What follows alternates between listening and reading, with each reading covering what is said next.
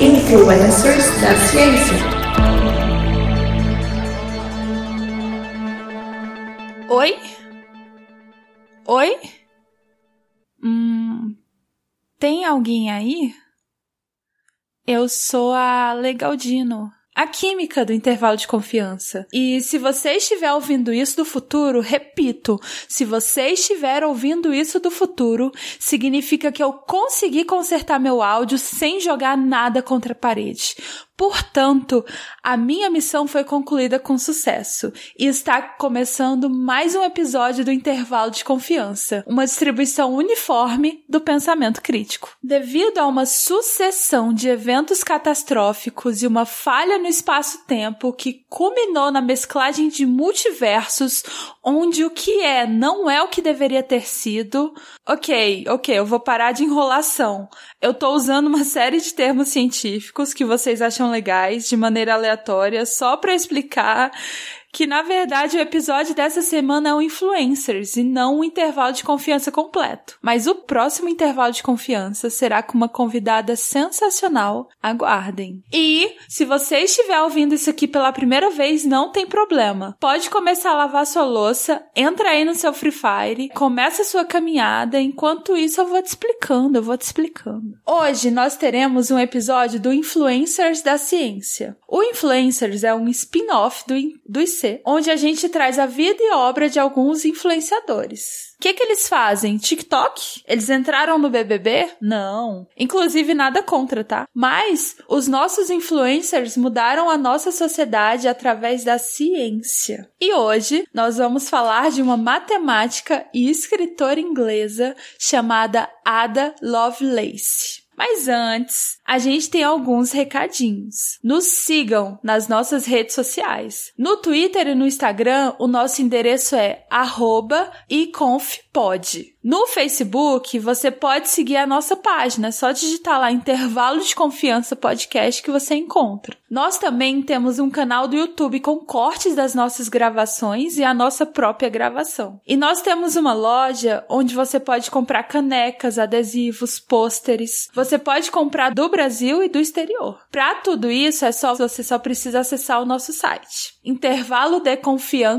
ponto com ponto b r. Ou você também pode nos patrocinar. Patrocine a divulgação científica. Pague a comida dos nossos gatos. Entrando no intervalo de confiança ponto com ponto b r barra apoie. Bom, dito tudo isso, depois de todos esses recadinhos, vamos começar. Se você já ouviu o episódio do Intervalo de Confiança sobre por que incentivar mulheres na tecnologia, você sabe que quem escreveu o primeiro algoritmo do mundo tem o nome e a admiração de todos aqui do Intervalo de Confiança. Augusta Ada Byron, mais conhecida como Ada Lovelace, ou Condessa de Lovelace. Ela foi uma escritora e matemática que contribuiu para a máquina analítica de Babbage. O que foi essa máquina? Por que ela ganhou esse nome? E como a Ada fez parte desse trabalho? Tudo isso a gente vai descobrir nesse episódio. Fica de olho. Aliás, fica ligado. Antes de falar das contribuições da Ada, vamos começar falando da história dela e contextualizando o momento onde ela viveu. A Ada nasceu em dez de dezembro de mil oitocentos e quinze em Londres, na Inglaterra, e ela foi criada pela sua mãe, Anne Isabella. Ela não conheceu seu pai, mas todo mundo meio que conhece, porque ele é o famoso poeta inglês Lord Byron. Bom,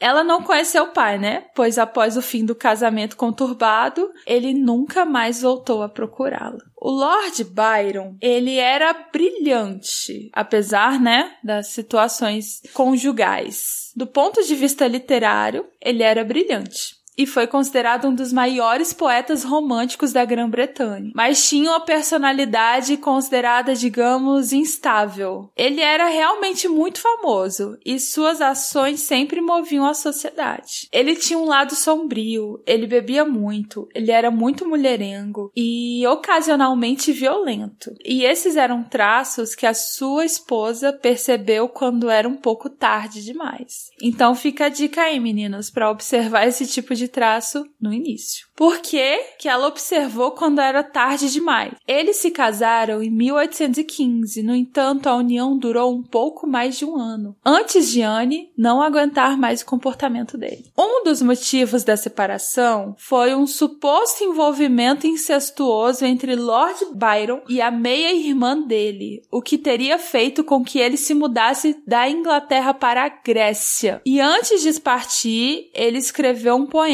para Ada que dizia assim: seu rosto é como o de sua mãe, minha linda criança, Ada, filha única da minha casa e coração. Bonito, né? Mas ele foi embora, enfim. Isso e outras situações fizeram com que Isabella nutrisse uma obsessão em garantir que a filha nunca herdasse a libertinagem do pai. Aí, coitada, transformou a vida da, vi- da filha no inferno, né? Porque a mãe de Ada vigiava e contava com a ajuda de amigos próximos, tudo para garantir que ela se mantivesse no caminho certo. Enfim, sem comentários.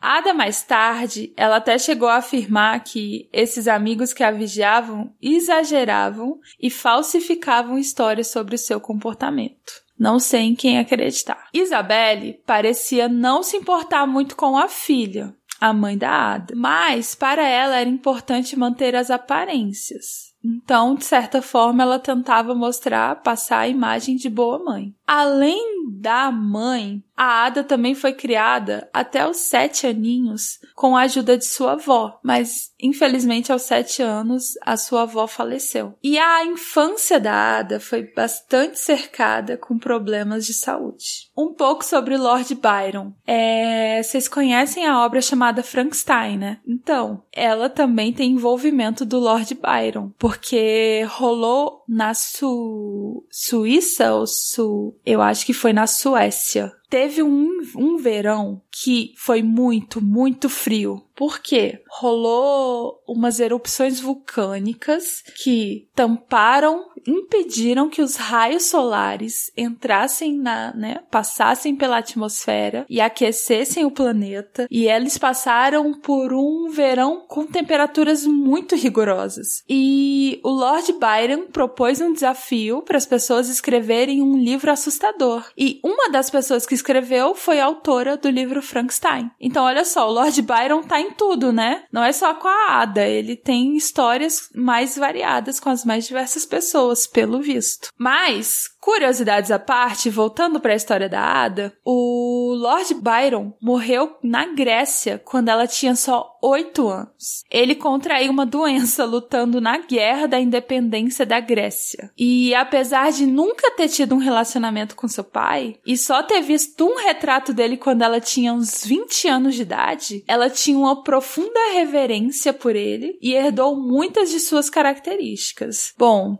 assim, cá entre nós, né? A mãe dela não deve ter ficado muito feliz com isso. Mas, segundo relatos de conhecidos, a Ada tinha um jeitão poético, tinha um jeitão poético dele. Inclusive, ela se descrevia como uma cientista poética. Achei fofo. Muitos poderiam esperar que ela voltasse para a área do pai, mas ao invés disso, ela mergulhou na matemática e em coisas analíticas, assim, que não envolviam apenas a poesia. Uma coisa que ela tem parecido com muitos outros influencers citados aqui, que a gente já fez episódios, é que ela tinha uma enorme paixão e determinação por tudo que ela fazia. Mas voltando, né? Sobre os primeiros anos da Ada. Como eu mencionei antes, a Ada ficou muito prejudicada com problemas de saúde ao longo da sua infância. Ela sofria de dores fortes na cabeça e na adolescência ela teve um ataque de sarampo tão grave, tão grave que quase a paralisou. Aí agora um parêntese sobre sarampo. Quando a gente passa por situações complicadas, tipo sarampo, e a gente observa pessoas com sarampo, cachumba, sei lá, com coisas desse tipo, a gente valoriza a vacina. Mas a gente já tem vacina há um tempo e a gente acha que essas doenças não existem mais e acaba não querendo vacinar nossas crianças. E aí a gente volta a ter surtos de doenças que já foram erradicadas. Então, olha só, a Ada teve um ataque de sarampo tão grave que quase a paralisou. Isso significa que a gente teria problemas no desenvolvimento da ciência como foi hoje. Se ela, entende? Se ela tivesse realmente se paralisado por causa dessa doença. O que que eu tô falando isso?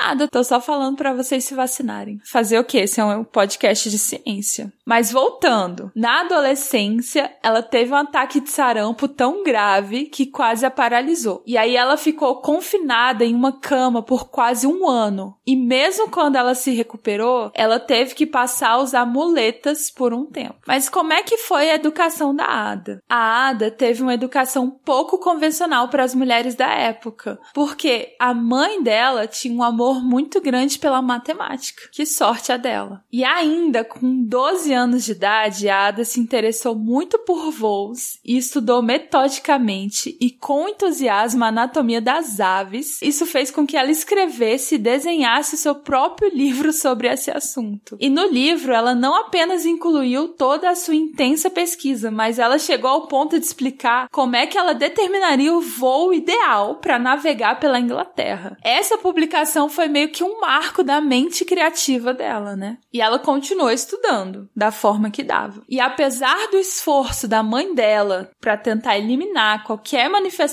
característica do pai, a Ada nunca renunciou totalmente à sutileza literária que herdou do pai. Segundo suas próprias palavras, né? Segundo as palavras dela, a imaginação é a faculdade de descobrir por excelência. É aquilo que penetra no mu- nos mundos invisíveis aos no- ao nosso redor. Os mundos da ciência. Que lindo! E naquela época, na universidade, não havia vaga para meninas. Só que aquelas que pertenciam a famílias ricas e aristocráticas podiam ter uma educação de alto nível com professores particulares. Então, embora ela não tenha acesso à universidade, Universidade na época, ela foi educada da forma que eu mencionei. A mãe da Ada garantiu que ela tivesse, por exemplo, acesso a aulas de música e francês. Por quê? Porque a habilidade musical e a capacidade de conversar em francês eram muito valorizadas naquela época. E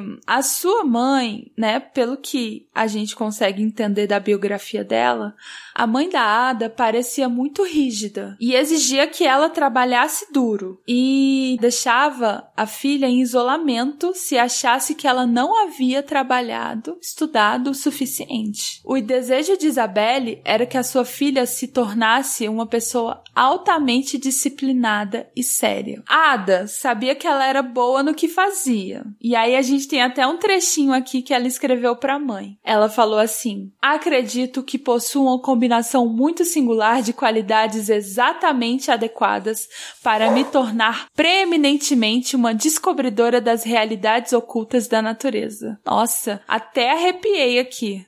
Fora os estudos e tal, ela também participava da alta sociedade. E aos dezessete anos, ela foi apresentada na corte. A Ada, ela se apaixonou por um cara lá e até tentou fugir com um dos seus tutores desse período. Só que a má reputação do pai da Ada a perseguiu e a família do rapaz os delatou e eles não puderam viver esse romance. Mas nesse mesmo período, ela conheceu Charles Babbage, mas daqui a pouco eu vou falar um pouco mais da relação intelectual que eles tiveram e que mudou a vida de ambos. Que agora a gente vai para fofocas de relacionamento. Influencers também têm fofocas de relacionamentos, e quem já viu os meus episódios sabe. Em julho de mil oitocentos e trinta e cinco, aos dezenove anos, ela se casou com o barão William King.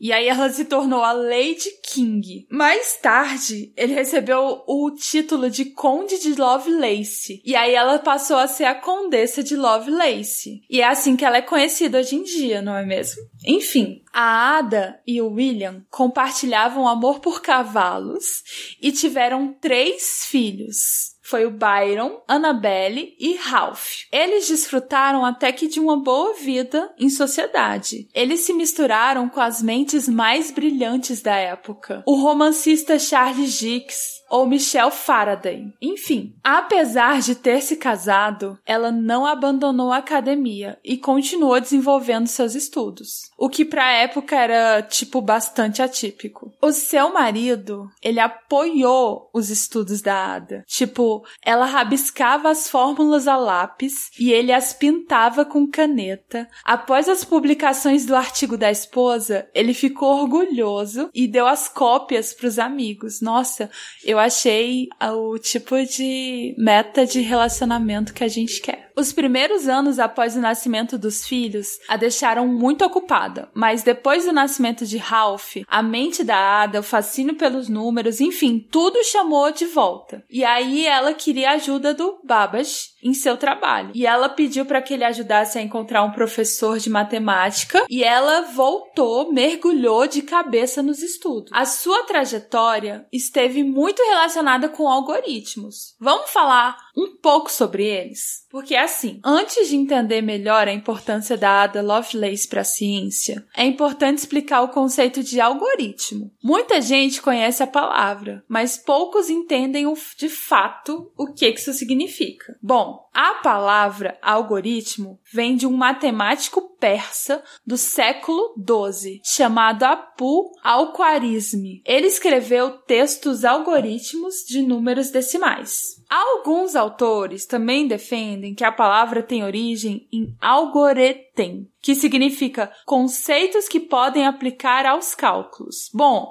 de todo modo, tendo uma origem persa ou árabe, a gente sabe o quê? Que surgiu no Oriente Médio. Só que isso é etimologia. Mas o que que vem de fato a ser um algoritmo? Bom, o conceito formal diz que é uma sequência finita de ações executáveis que visam executar uma determinada tarefa. Para facilitar o entendimento, se você ainda não entendeu, eu vou dar um exemplo. Digamos que eu fale para você, vá comprar um pão. Você, obviamente, precisa de um pouco mais de informação para saber o que fazer. Talvez você pergunte quantos pães ou o tipo de pão, mas o básico da ação não precisa disso. Só que se eu quero ensinar uma máquina a executar a mesma tarefa, é meio que diferente. Eu quero que essa tarefa seja executada da mesma forma todas as vezes e sem erro. Então, eu meio que preciso criar uma sequência lógica de ações. Por exemplo, eu vou falar assim, pegue a carteira, vá até a padaria,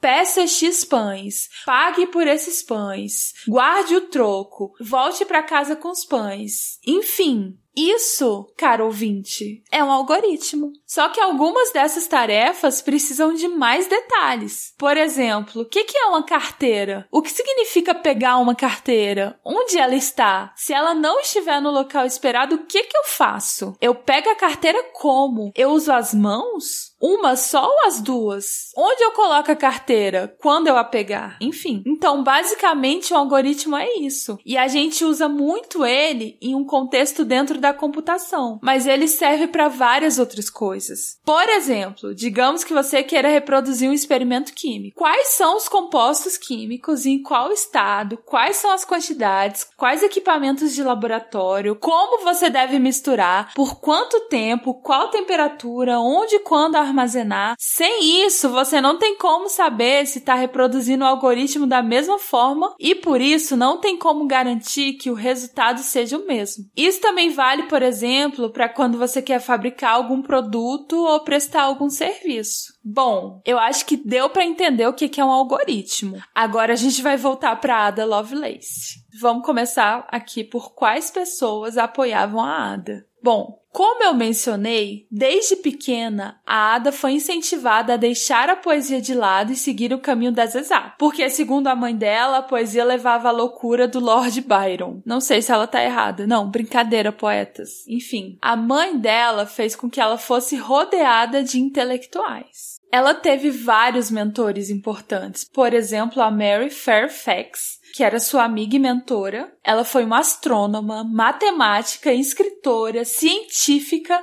e escocesa e foi uma das primeiras convidadas a ingressar em uma sociedade famosa de astrônomos. Enfim, foi ela que fez a ponte entre a Ada e o Babbage. E, finalmente, né, a Ada e o Babbage se conheceram em uma festa, em cinco de junho de mil oitocentos e trinta e três, quando ela tinha apenas dezessete anos.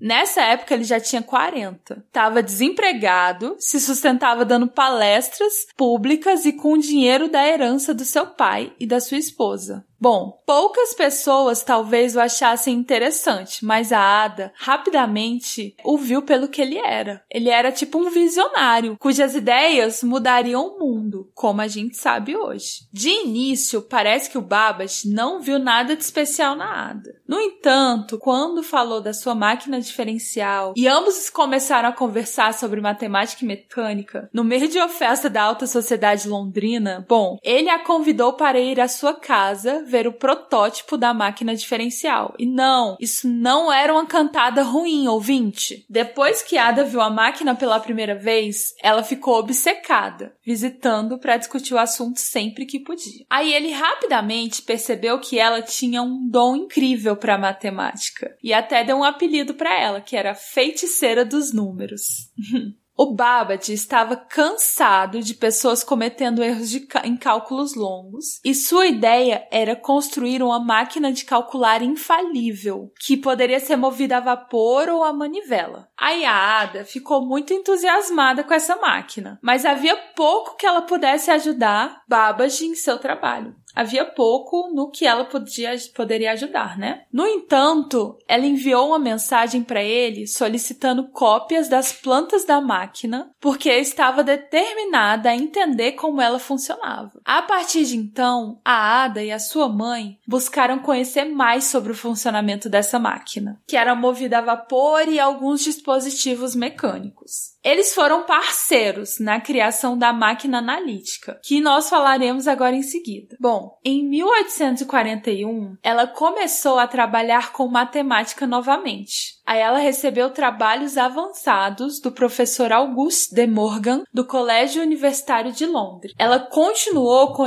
é, buscando conhecimento sobre a matemática avançada, se correspondia com pessoas que estavam ligadas a isso. E aí, em mil oitocentos e quarenta e três, ela publicou a tradução de um artigo sobre a máquina analítica de um engenheiro italiano. E nesse trabalho, ela acrescentou extensas notas. Ou seja, ela escreveu parte do trabalho, no final das contas, né? Suas notas eram três vezes mais extensas do que o trabalho original. E aí, quando eles passaram o livro para para esse livro, né, pro inglês, acabou que a maior parte do livro era escrito por ela mesma. E aí ela adicionou uns trabalhos algébricos às notas sobre como um mecanismo analítico poderia realizar os cálculos. E o próprio Babbage fez um dos cálculos mais complicados, que ficou conhecido como números de Bernoulli, e os enviou para a Ada, para incluir no seu trabalho. Mas ela detectou nesses cálculos erros e corrigiu, o que o próprio Babbage descreveu como um grave erro.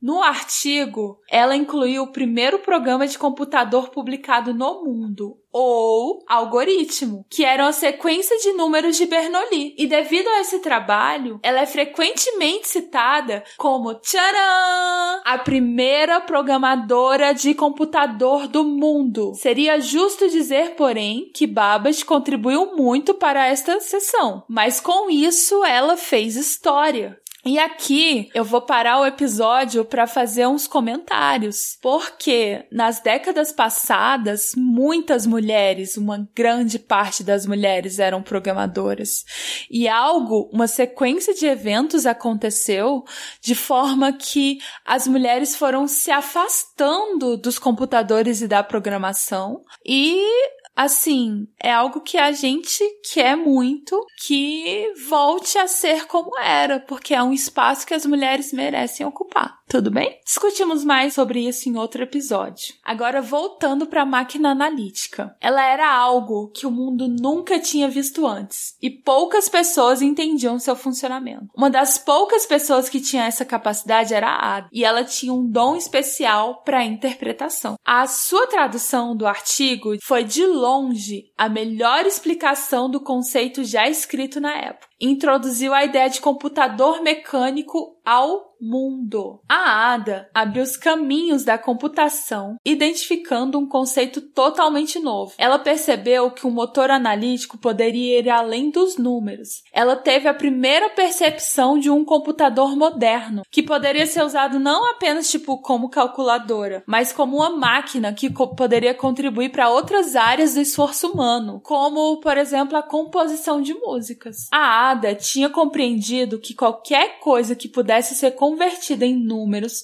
como música, alfabeto ou imagens, também poderia ser manipulada por algoritmos de um computador. Infelizmente, o Babbage nunca conseguiu financiamento suficiente para completar a máquina analítica, e as anotações da Ada foram meio que esquecidas. Mas em mil novecentos e cinquenta e três, suas notas foram republicadas em um livro sobre computação digital, que mostrava como os computadores funcionavam segundo padrões. Bom, o Babbage foi quem construiu a máquina, e por isso ele levou o nome, né? Mas a Lovelace, que expandiu seu funcionamento ao escrever o primeiro programa e fazer esse programa funcionar nessa máquina. Agora, algumas curiosidades, também fofocas científicas. A vida da Ada, ela não foi totalmente livre de controvérsias. Olha só que louco!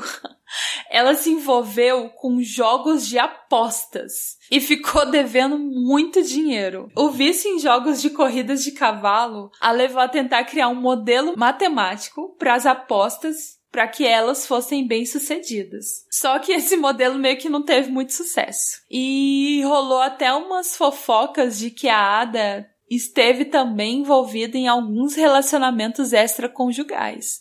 Deve ser o sangue do Lord Byron correndo nas veias dela, mas enfim. Mas nada disso ficou comprovado e ela sempre negou. Outras curiosidades sobre a Ada. Nos últimos anos da vida dela, ela ficou obcecada com o funcionamento do cérebro humano. E aí ela queria montar, tipo, um modelo matemático pra meio que fazer a estrutura do cérebro. Mas esse modelo ela também não conseguiu fazer. A Ada, infelizmente, ela adoeceu, ela teve câncer. E no seu leito de morte, um dos seus amigos, que era o romancista inglês Charles Dickens, a visitou. Só que meio que nos últimos meses de vida da Ada, a mãe meio que a isolou e a impediu de que os amigos os visitassem. E ela passou esse período quase que como se ela estivesse lá na infância dela novamente, sabe? Quase que totalmente isolada. A sua Sua mãe estava tentando fazer com que ela se arrependesse de uma vida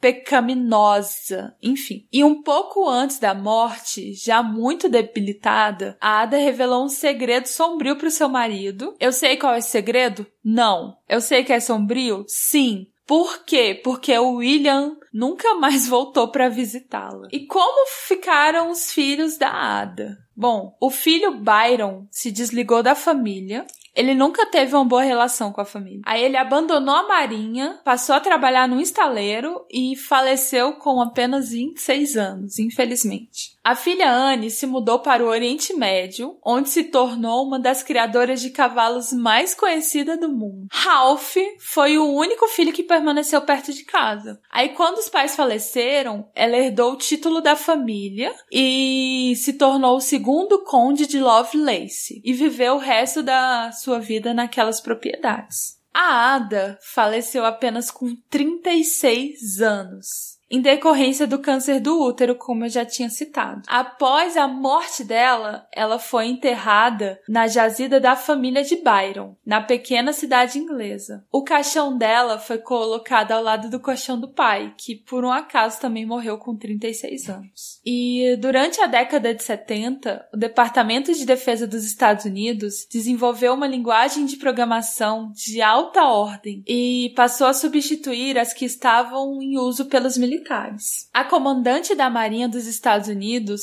sugeriu que colocassem, eles colocassem o nome dessa linguagem de Ada, em homenagem a Lovelace. Esse fato ocorreu em setenta e nove. A proposta foi aprovada por unanimidade. E a Ada ainda é usada em todo o mundo, nos sistemas operacionais em tempo reais, nas indústrias de aviação, saúde, transporte, indústrias financeiras, de infraestrutura e do espaço. Ou seja, ela teve o seu legado e ela ainda está entre nós. As contribuições que ela fez de alguma forma. E a sua memória, né? Muitos historiadores meio que não deram o devido valor à Ada, tentando minimizar suas realizações e atribuindo praticamente todo o crédito ao Babbage, mas a história sempre fala por si. Inclusive, ela previu o futuro, porque antes que todos pensassem que o computador moderno seria usado de outra forma, que não fosse apenas para realizar cálculos, ela estava lá e ela pensou. Vocês não estão achando fofo? Eu tô. E você sabia que toda segunda terça-feira de outubro é comemorado o Dia da Ada Lovelace? Pois é. O dia é simbólico e foi escolhido em dois mil e nove para ressaltar a importância da participação feminina na ciência e na tecnologia. E atualmente nessa data também foi incluída em homenagem às mulheres que buscam igualdade no geral. Eu acho esse tipo de episódio, onde a gente fala sobre a vida e obra de, de influencers, muito legal. E quando a gente fala de mulheres, também é sensacional, porque a gente tanto se inspira quanto fica bravo, nós ficamos bravos com a diferença que mulheres recebiam e, de certa forma, ainda podem estar recebendo, não é mesmo? Então, eu acho episódios como esse muito importantes. E eu gostaria de agradecer a todo mundo que está envolvido aqui. Tanto os roteiristas, quanto o editor, quanto a todo mundo que está envolvido no intervalo de confiança, que inclusive possui mais mulheres do que homens, né? E acima de tudo, eu gostaria de oferecer esse episódio aos meus alunos, principalmente as minhas alunas do oitavo ano, as Anas, é...